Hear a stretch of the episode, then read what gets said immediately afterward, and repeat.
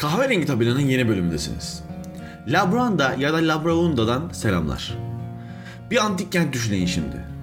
Etrafı taş ocağı sahiplerinin daha da zenginleşmesi için canını hiçe sayan kamyon şoförleriyle dolu olsun. Bir antik kent düşünün.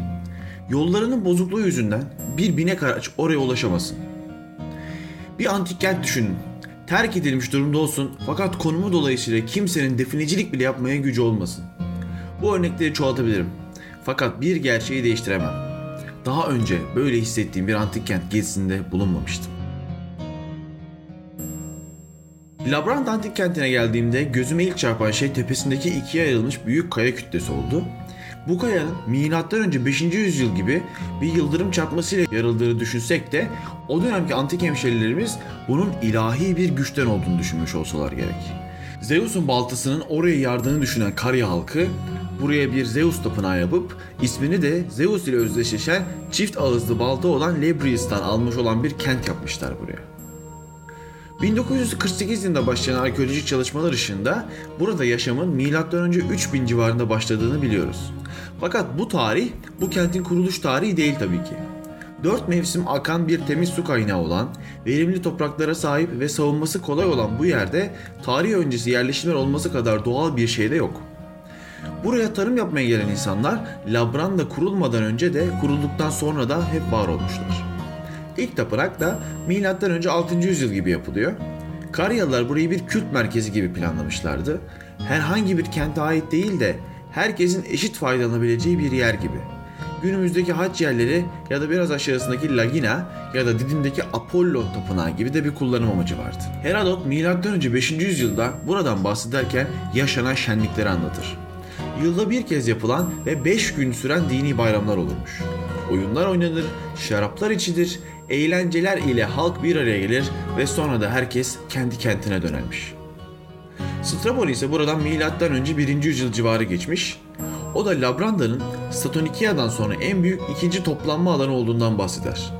Yeri sapı olduğu için mutlaka bir kutsal yol olmalı diye düşündüğünüzü duyar gibiyim. Evet, bugünkü Milas olan Milasa'dan başlayan ve 16 kilometre süren 8 metre genişliğinde bir kutsal yol ile buraya ulaşılıyordu. Labranda'dan eşsiz drone görüntüleri görmek istiyorsanız Instagram ve Facebook'ta kahverengi tabela pot hesaplarına bakabilirsiniz. Podcast ile ilgili geri dönüşleriniz olacaksa da oradan bizlere iletebilirsiniz arkadaşlar. Şimdi Labranda ile ilgili kitabi bilgileri verdikten sonra biraz biraz sizlerle kenti gezelim. Aralık ayında Ege bölgesi ne kadar soğuk olabilir ki diye yanlış olduğunu yolda öğrendiğim bir düşünceyle düştüm yollara.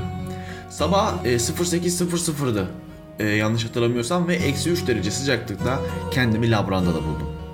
Sanırım Kültür Turizm Bakanlığı'nın da aklına bu havada bir delinin gelip buraya gezme ihtimali gelmemiş olsa gerek ki hiçbir görevli yerleştirmemişlerdi. Kapısı da kapalı olan bu öğren yerine tek girme yolu kalmıştı. O da çitlerin üzerinden atlamak. Tam atlayacağım biraz yüksekliği az olan bir çit buluyorum ve ne göreyim. Bir tatlı su gibi bir boru yerleştirmişler fakat borunun içinden çıkıp havayla buluştuğu an buz tutuyor.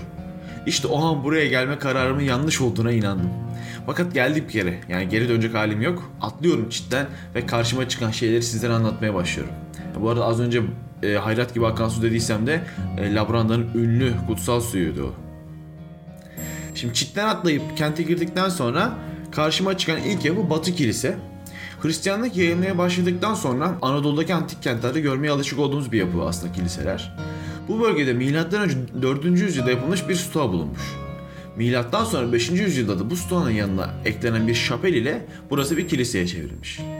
Kentin merkezine doğru ilerledikçe muhtemelen şaşalı bir giriş kapısı görüyorum. Hemen yanında duran bilgilendirme panosuna gittiğimde haklı çıkmanın gururuyla bunu okumaya başlıyorum. Tabi bu, bu haklı gurur içimi ısıtır mı diye bekliyorum fakat hava hala çok soğuktu. Burası güney propilonmuş.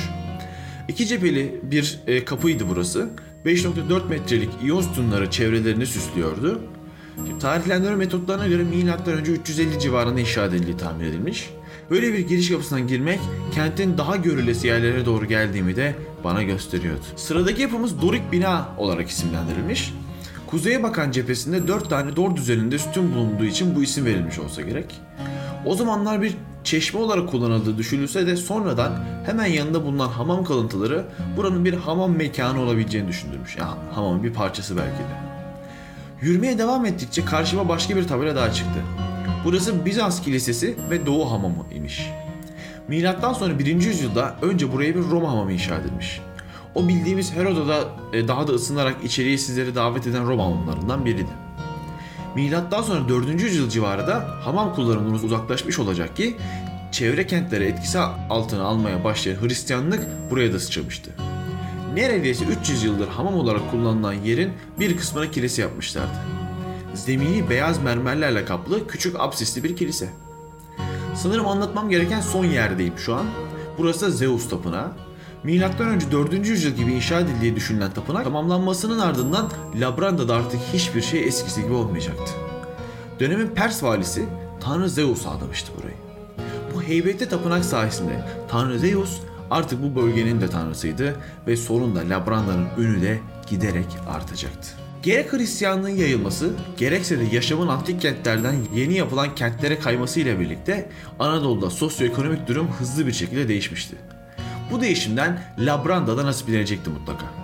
Milattan sonra 4. yüzyılda çevrede çıkan bir yangınla oldukça hasar görüyor Labranda.